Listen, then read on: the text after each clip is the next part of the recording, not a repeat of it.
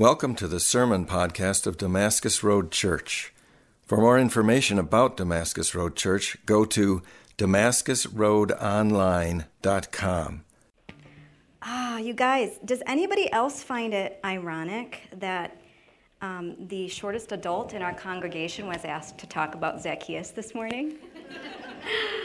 um, yeah, it was not um, lost on me. I think that's hilarious. Who could understand Zacchaeus more than, oh, I know somebody? It's cool. It's cool. It's all right. Sorry, I'm to get into my notes here. So, actually, I'm, of course, totally joking. Um, I think. I think I may have been set up. But um, I'll get to that. Uh, so, in my huddle, we call it our snuggle, it's our discipleship group um, with our fearless leader, Tracy Fountain. She delegated some homework. Um, and which first of all i want to say i have been loving this series. This series has been so wonderful. Haven't you guys been loving it? Oh my gosh getting a picture at jesus and how he interacts. And actually the homework was actually looking at how jesus interacted with people the people around him. And i got assigned zacchaeus. Oh i did not. I did? Oh maybe i just felt like we know each other. Me and zacchaeus are like this. Okay. That's funny. All right, I forgot that detail. All right, so I'm really excited to share because um, I read the text several times, and you guys, I grew up in the church, so I know the story of Zacchaeus. I have flashbacks of the flannel graph that dates me totally of him like you know climbing up in the tree. Um, so I, when i read this i really had to stop and ask the holy spirit like there's more to this story and i want to really get it. So i had to read it a few times and i really felt like in the 10th time i read it he revealed some really beautiful things that i'm so excited to share and the main reason I'm excited to share is because I think everyone in here can actually relate to Zacchaeus and his story. I think we can relate to his struggles and his challenges, and I think we can ultimately relate to how Jesus encountered him and really truly transformed his life. Does that sound fun? Yeah? Okay, who's pumped up? You guys, I need some energy. Yeah, okay. Woo, thank you. Okay, so we're going to start by reading the text together.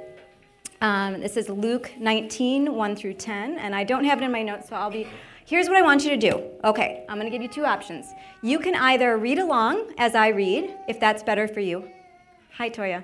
Um, or you can actually, I do better if I actually visualize the story. It gives me a whole new dimension to what's happening. So, whichever way you learn, close your eyes and picture it as I'm reading, or read along silently with me. And let's read the story of Zacchaeus.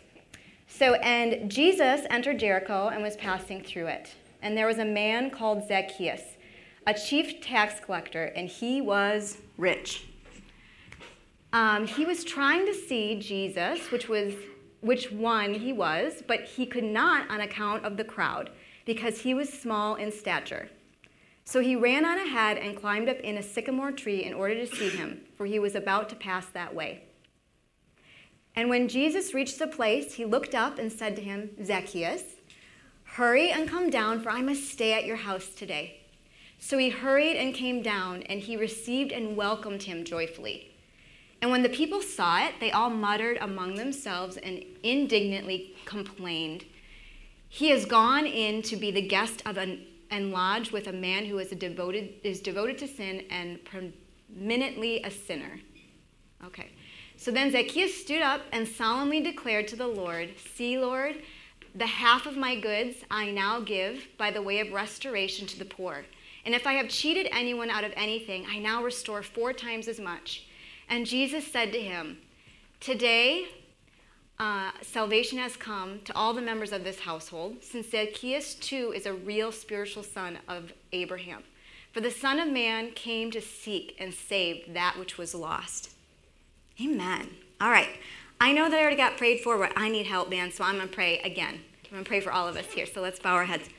Thank you, Jesus thank you for your example and your words and your actions and how you interact and how you are so tender. And I just thank you, Holy Spirit, that you reside on each one of us that says yes to Jesus and that you are here and that you are present and that you are moving in the hearts of all of us today. So we just want to say that you are welcome and invited to do what you want to do this morning. I pray uh, that I want your help. You are my helper, and I receive that from you this morning. Your way be done. We thank you so much for what you're about to do. Amen. Okay, So, how many of us grew up knowing the song about Zacchaeus? Yeah, okay. Zacchaeus was a a wee little man was he. Yes. Okay. So um, I think actually that has always been very interesting. And when I started reading the text, something that was very profound to me. So I have a question for you guys. Um, we're going to talk about Zacchaeus' physical and his emotional condition a little bit to kind of give you the backstory on him. So if you met somebody who had a genetic or medical condition that would cause them to be low in stature or in size, what would that be? We're going to use PC terms here, okay? Today, if we met somebody who is described in that way, who had a medical condition, what would they have? Dwarfism, thank you. You guys, I am pretty convinced, I can't be 100% certain, but we know that this was written by Luke, who was a physician. And when we say low in stature, if you look that up in the dictionary as a description for dwarfism, dwarfism that's what they use. So he was most likely had dwarfism. So why is this important? Because I always thought flannel graphs, it was just a very short man, right? That's a little different. So, looking at some of the cultural norms back then, and also going into verse 9, Jesus actually says that Zacchaeus was a descendant of Abraham, which we know means that he was Jewish. Okay, you guys following me? So, he was Jewish. So, the culture at the time, because they were under old covenant behaviors, when anybody had a genetic disorder, a medical condition, an illness, a sickness, they were actually seen as a sinner. Like it was caused by sin in either their lives or in their family's ancestry. Does that make sense? Okay, so what happened then is if you were automatically born with a genetic condition, you were looked down upon. You guys following me? Like, this is just the way it was. So, if you had a disorder, you were looked at as actually rejectable. There's, there's a reason you are the way you are. There's a reason because your parents did something or somebody did something. Does that make sense? So the cultural was the cultural norm was very different then. So he actually was literally born into rejection and shame. Has anybody ever thought about this with Zacchaeus? It's kind of wild. And I think it really gives us a picture at why he acted the way he acted. So, you guys, when we are rejected, rejection says things like, you are unlovable, you don't belong here. Has anybody ever felt that before? Come on, don't be shy. Yes, we've all felt that, right? Rejection's a thing. Um, shame tells us things like, you are not enough. Has anybody had that tape playing in their head? What I do is enough, what I'll never be enough, it's never going to be good enough. Um, or there is something wrong with you. Do you think he ever felt like there was something wrong with him? Have you ever felt like something? You don't have to raise your hand. But I've definitely felt like there's something wrong with me before. And it really changed the way I acted with other people and the way I presented myself to the world and how we I lived life. And so I think we can all kind of connect on that on that point with him. He probably thought things like literally I'll never measure up. So what are some things that we know about Zacchaeus other than his stature? You guys, are, let's go back to the scriptures. Do you guys remember? Shout out what else he was. What else do we know about Zacchaeus? What was his occupation? He was a chief tax collector. So, you guys, he was climbing the corporate ladder. He wasn't just like, whatever, I'll do this tax thing aside. He had people underneath him. He had to build his way up. That's a tenacious person, right? Um, what else do we know about him? He had money. Yes. So he was rich. Um, they said he was a notorious sinner, possibly a cheat and a robber because he said he was going to give back what he took, right? This was not a nice man, was it? Not so much. But what I want us to look at is when rejection drives us. You guys, has, has anybody ever felt a gaping hole in your heart? Come on. Yes. I've had this conversation with my daughter lately because I felt the same thing when I was a kid, and she'd come to me, she's like, I have this hole in my heart. I'm like, honey, I know it's going to fill that, but it's going to take some time with the Lord to really fill that up. But we've all felt that, that deficit, that's something. I've met so many people in my life, and I'm sure you can relate to this, that when people make choices and do the things that they do, have you ever thought there's a reason? Even with the really hard ones, right? There's a reason people do what they do. There's a reason I act the way I act, or I act out of my own woundedness, really. You guys following? Yeah. So I don't just act like a jerk. There's actually a reason that I'm acting this way. right? I'm not saying it's right. What other people do is not okay. But I'm saying there's always something back there. And so for Zacchaeus, if he was functioning out of, I'm going to climb the corporate ladder, and you know what? I'm going to get love, and I may not get acceptance, but I'll get respect. That, look what he did. So he wasn't, a, nobody was really a big fan of him. But can we kind of have some compassion for where he's coming from? Yes. Okay. So I want to get into, I mean, I, I feel like there's, and that we all can also relate with the things that we grab for in those places of woundedness, right? So maybe it's shopping. That's been me in the past for sure. Um, my husband, is he in here? No, he had to go. Good. He's probably like, yes, thank God that's over. Um, ah, food, relationships, Netflix, success, money, all those things, right? So those are things that we grab for whenever we're feeling that. So I want to talk about Zacchaeus' encounter with Jesus, but in order to do that, um, we I want to talk about Jesus a little and, and kind of go on a little bit of bunny trail, but we'll come back. Okay, you ready to go with me?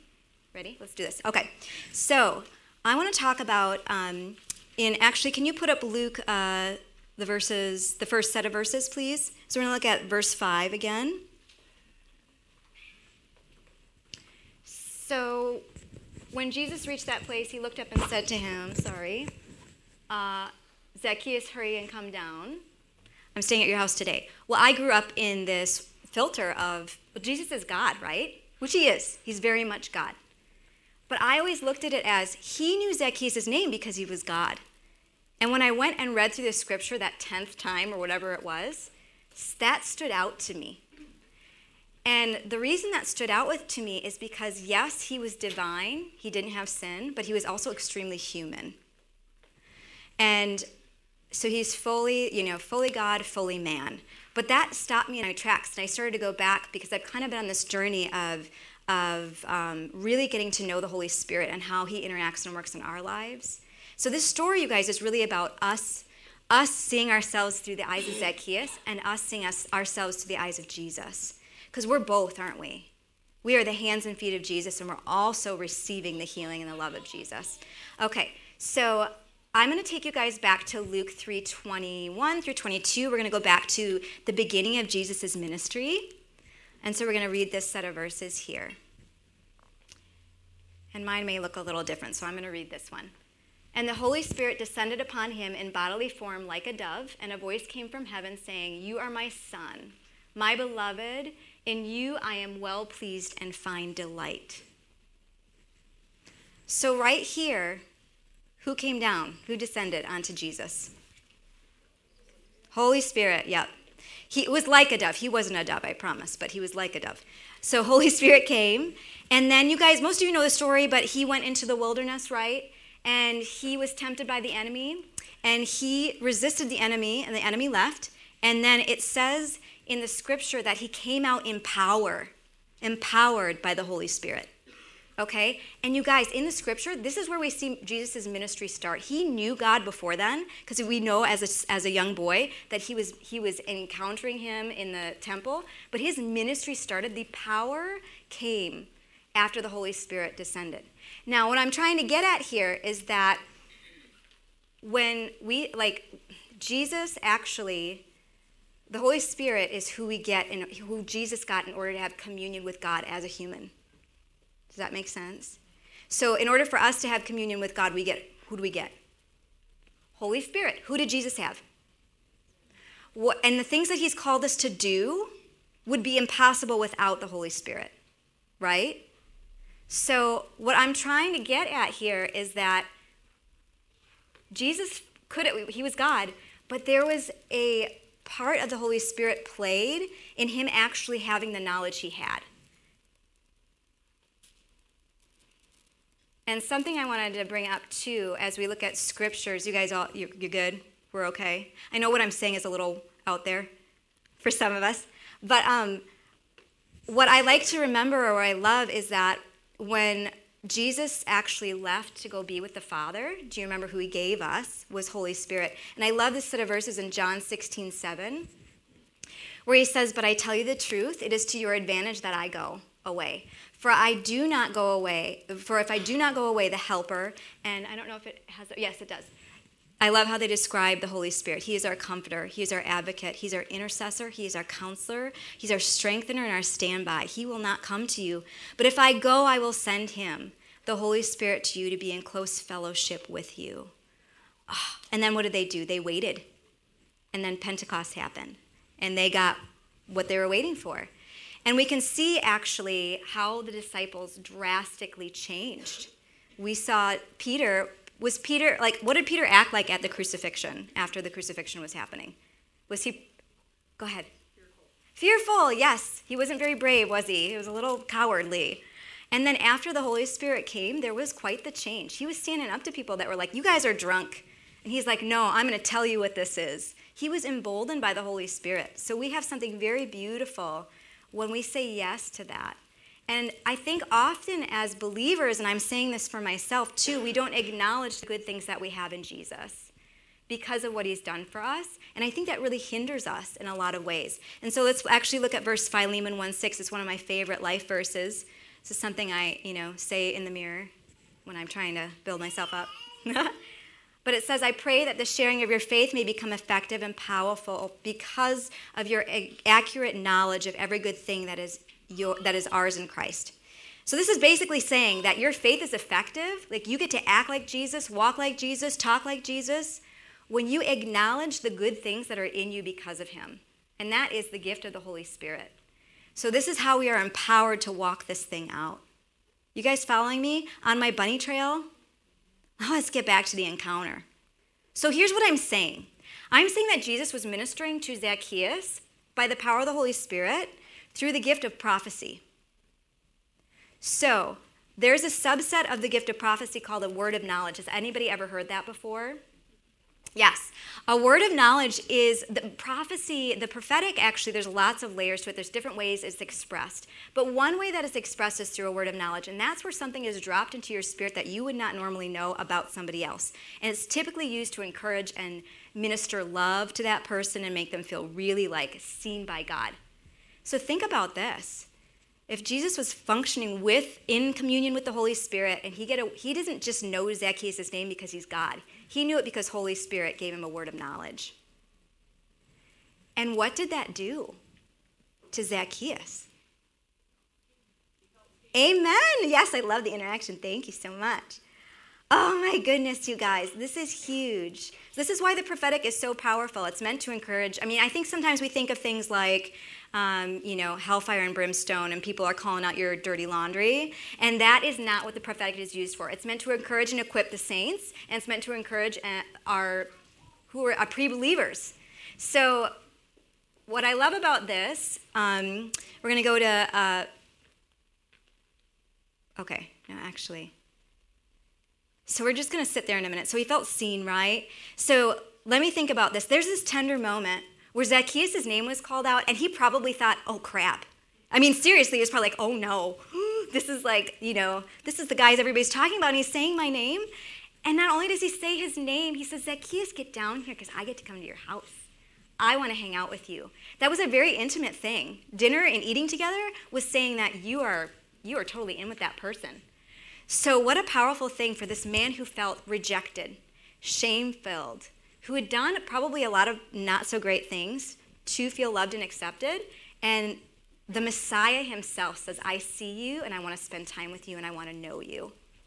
And what I love is that I don't think that this happened right away. I think they had dinner together, I think they spent time together. And then we go to verse 8 in Luke. And what is happening here? Zacchaeus says, See, Lord, I am now giving away half my possessions to the poor. And if I have cheated anyone out of anything, I will give it back four times as much. Is this an action of somebody who feels guilty? I used to think that all the time like, oh, he just met Jesus and went. I better, I better do the right thing now because somebody's watching. You guys, I know I've shared this before, but um, my mom used to have this plaque in her bathroom that says, um, Wash your hands and say your prayer, prayers because Jesus and germs are everywhere. And it's funny, but it's not accurate. I mean, to a degree. Yes, he does see everything. But is he seeing it to watch and see what you're doing wrong, or is he trying to call out something in you that he sees? You guys get what I'm saying? I mean, there's such a difference there. And there's a switch. You guys, I have some religion I got to get out of my system because I grew up underneath that idea. And I'm not seeing it in Jesus at all. I'm not seeing it here at all. And this man's heart has been changed, not just his actions. He's not working his way around going, I need to do this in order to be okay with Jesus. He met Jesus, was seen and heard by him, and changed because he got the real thing and realized he was holding on to the counterfeit that whole time. And that wasn't it. And he got it. Okay, now I'm going to share with you guys a personal story, if that's okay. We're all friends here. Actually, I have some family and friends here that have not heard this story. Um, so this is pretty uh, vulnerable for me, but I think it's really important because I think that it does relate to Zacchaeus' story. Is that okay if I share? We're all we're all family here, right? Okay, so um, actually, I want to know: Are there any teenagers here? Raise your hand if you're a teenager. I see a little group over here. Yeah, girls. Yeah. Okay. Um, so my first encounter with Jesus that completely transformed the trajectory of my life was when I was 13 years old. And I'm going to st- tell you that story because I think it's super powerful. Um, he's encountered me several times, definitely since then, and it's also shifted the trajectory of my life, but I think this is really important. I'm going to back up a little further, though. I, it was at a winter, uh, a winter camp I went through with my youth group, but I need to back up a little bit to give you some backstory because I was in a very hurt and wounded place when I was 13. So um, when I was 11, I was I had some memories coming up that I didn't know what they were and I was confused. And so, uh, one being in particular, I had a memory of being at the doctor's office and uh, my mom being very upset, and me just not knowing what, why I was there. And the reason that's very weird is because my mom was very granola. You guys know what I mean? Like, she was doing organic before organic was a thing. We didn't have sugar in our house. We never went to the doctor we went to naturopaths and chiropractors. So that memory stood out to me, and I brought it up to her a few times. And I said, Mom, I have this memory. And the other thing that sealed the deal for me was that I, they gave me this like Bernstein Bears puzzle, and I had that in our house for like two years. You know, so I knew that I didn't make, up, make it up. And so I kept asking her, I said, What was that about? And finally, I think I asked her enough that she decided to tell me, and she sat me down with her counselor. And she said, um, well, when you were younger, quite little, I was probably about three years old, um, you had told me about some abuse that was happening with a man in your church. So that was shocking to her. And she didn't know what to do with that information, so she took me to the doctor to have a physical. And that was what I was remembering. Now, my dynamic with my mom is, was interesting. Um, it was more of a flipped, like my, I was the mom. I made sure mom was okay. So she was very upset telling me this story, and I could tell I had a lot of guilt. So I was given that information with her and the counselor, and then left with that information, and I never asked about it again because she felt so bad. And so I was left with two years in my adolescence of really struggling with, I had a ton of questions about it. I, I was confused. I was having other memories that was kind of piecing it together, but I felt very lost. I think I felt a sense of shame over it as well, unbeknownst to me. Um, but there was a lot of things contributing to some pain.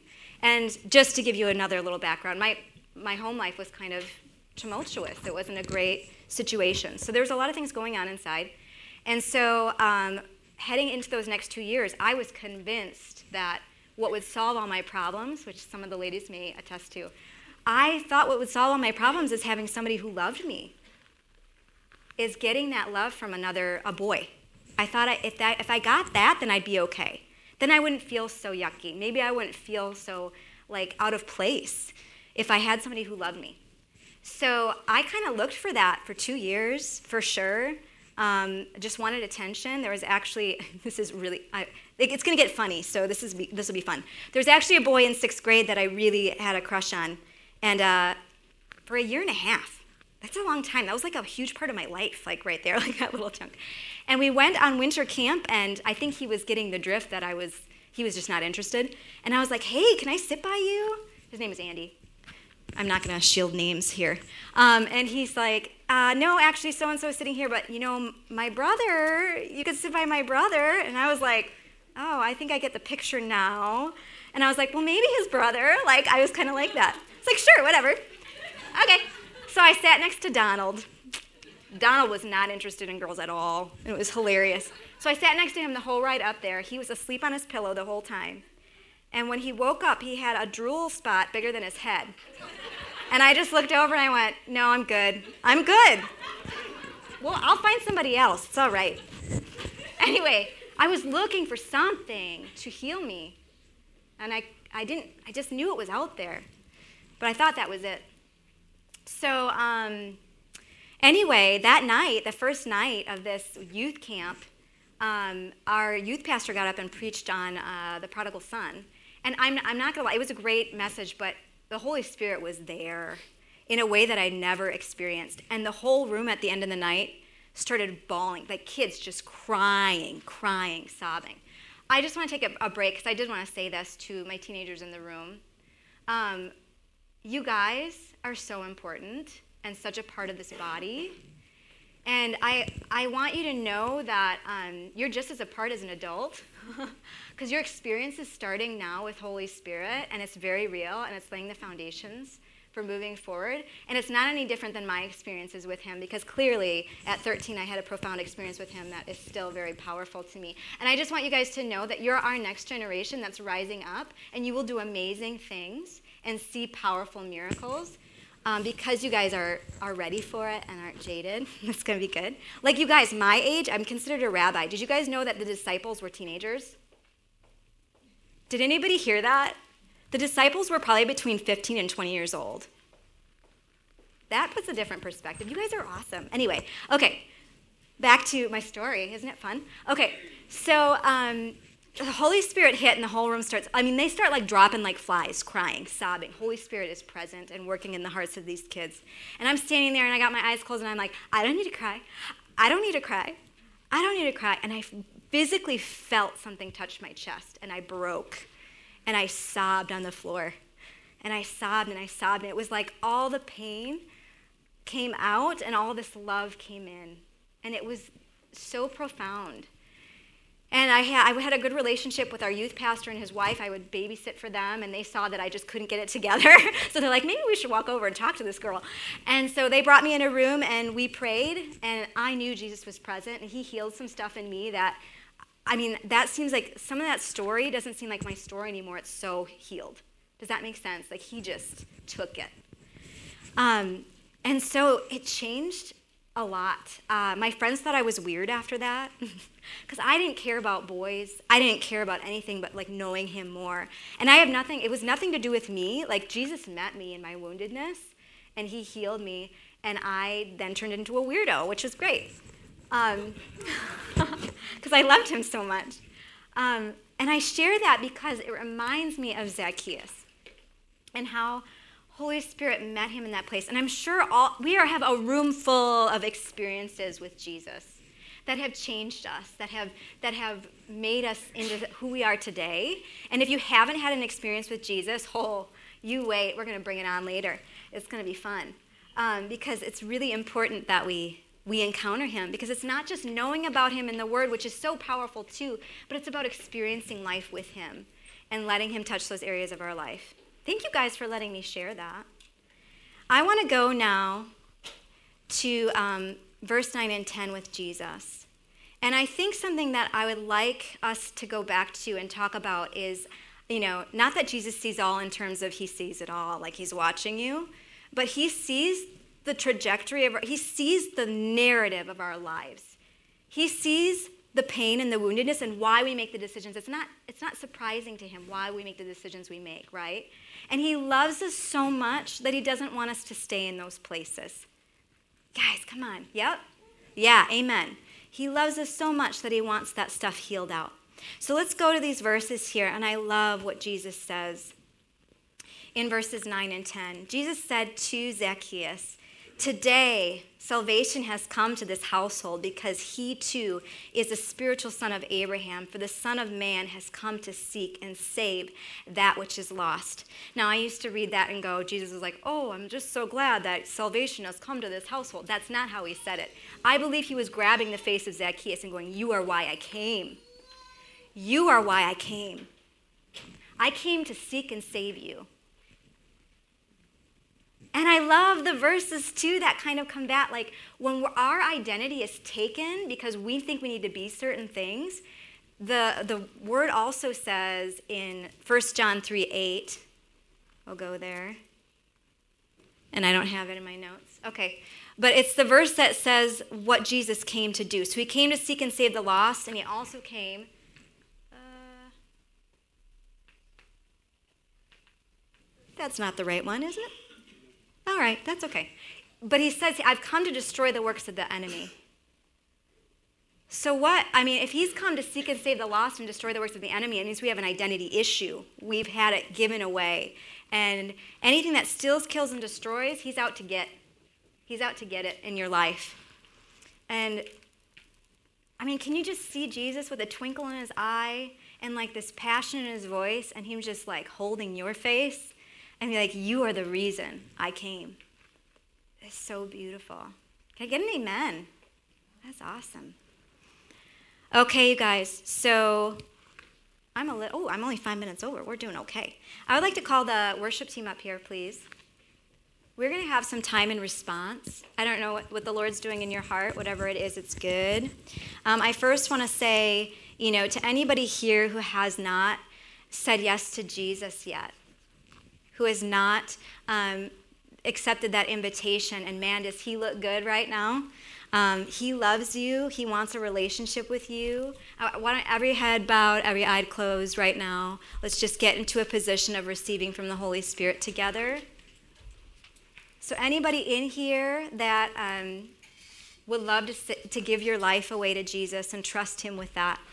Um, if you, if that's you, would you raise your hand right now? Everybody's head is bowed and eyes closed, so there's no. Anybody here? Amen. I see that. Amen. I see that. Thank you. Anybody else? Amen. I see that. Praise God. Thank you, Jesus. Okay. So, any of you that just raised your hand, I would like to send an invitation for you after the service to come up to me or meet with Shannon, and we'll walk you through that prayer, okay? Ah, oh, thank you, Lord. Please don't leave without that. We're going to have some response time here. We're going to walk through three steps to freedom together. So I'm going to ask you, we're going to pray and ask Holy Spirit something, okay, together. So get your hearts in a posture of receiving from Him. Um, he is our great helper. So, Holy Spirit, we ask right now that you show us each one thing that is causing us residual harm or relational harm. And I say right now that the Holy Spirit is very clear. He's not our God is not the God of confusion, He's the God of clarity, and He will show you one thing that is causing you harm right now that He wants you to focus on and He wants to heal out.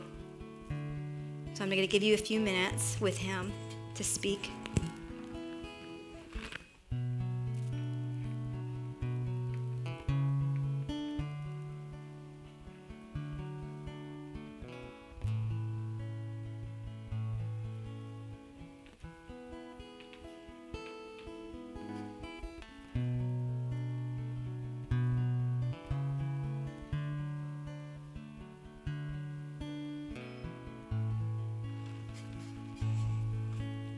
Still having a conversation with Him, that's okay. I'm going to move on to step two. We're going to ask Him to reveal the root of whatever that is. Okay, Holy Spirit, we just ask for you, our great helper, to show us where that came from. What causes that? Where did it come from? Where did it start? What am I believing that makes me act this way? To look for love here or there? What is it?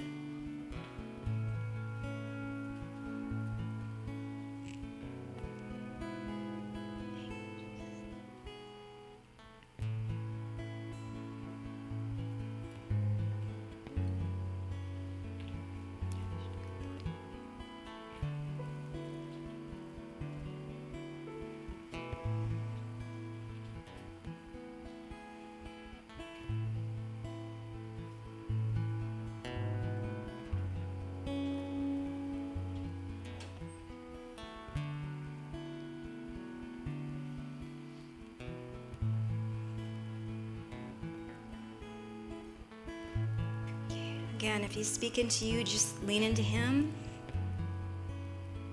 We're going to move on to step three. If you have that thing, you know what's kind of causing that behavior, he's highlighted that to you. Now, you have to be an active participant in this part. So um, I'm going to ask you if you feel ready to give that to him. So if you're visual, close your eyes. I want you to picture Jesus in front of you. If you're not, get your hands in a posture of release. We're going to wait on him and we're going to listen. What does he say about you in this area?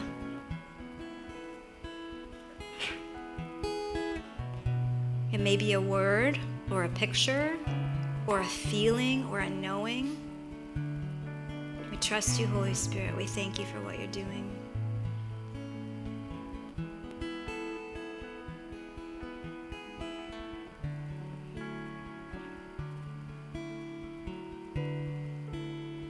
Sometimes it helps me to picture putting that thing in a box and handing it to Jesus. Or it can be messy. Just giving it to those trusted hands that want to take that from you and heal you from that.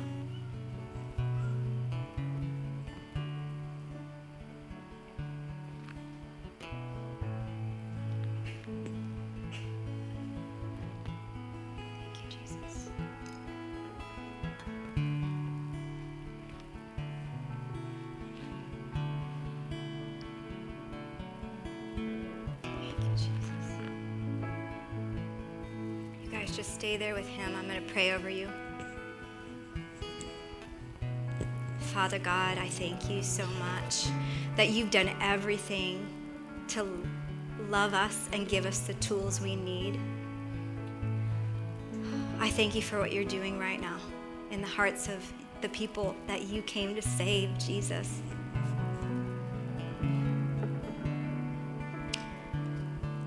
I thank you that you see it all, you know it all and you have nothing but love and compassion in your heart towards each and every one of us. And you're so intimate and you speak so profoundly, it could be one word, but when it comes from you, it changes everything. Nothing else in this world can give us that, and you freely give it. Have your way here.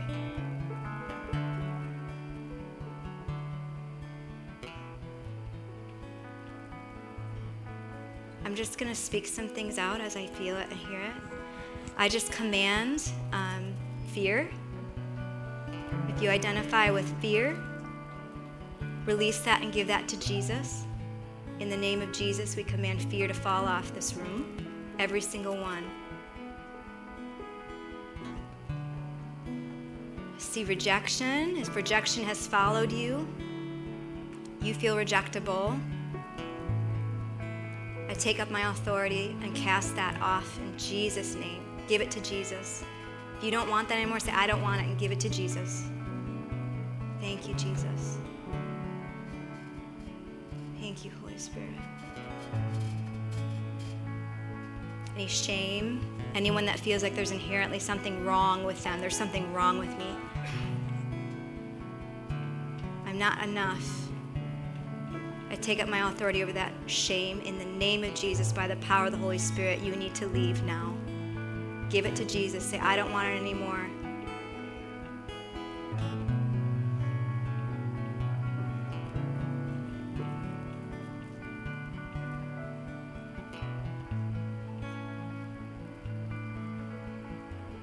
Thank you, Jesus.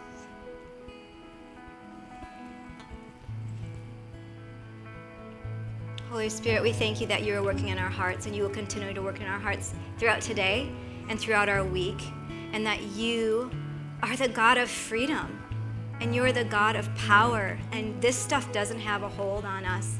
And whatever's hindering us in our past, you will break it off in Jesus' name.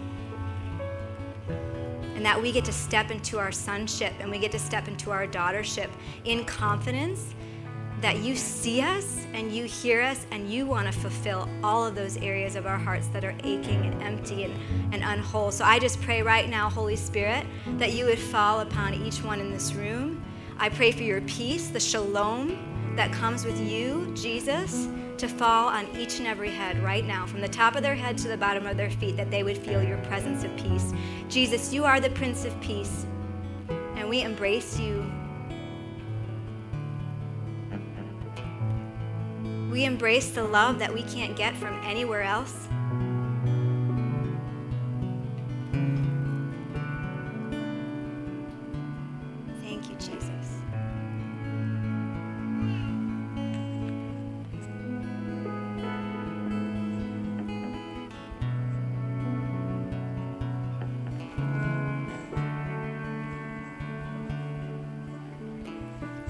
Sure how else this is supposed to go. You guys just take your time. I think we're going to move into communion and prayer. I don't know if you want to lead that, Shannon. Thank you.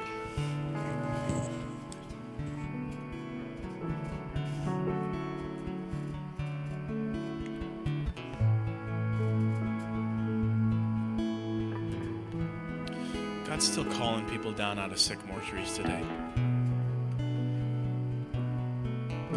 Feel like you're climbing a tree, that that's kind of the way that you live life, and you're just hanging out in the tree. You're trying to see something that you're not trying to see. You're like, look for ways to fill that hole in your heart that you feel, and like getting your eyes on Jesus and letting Him see you is where it starts. Letting Him see you and letting Him call your name because He knows it, and He's calling you down you may have encountered that even this morning, right now, um, as, as Crystal led. And I encourage you, like, if you got questions, seek those out.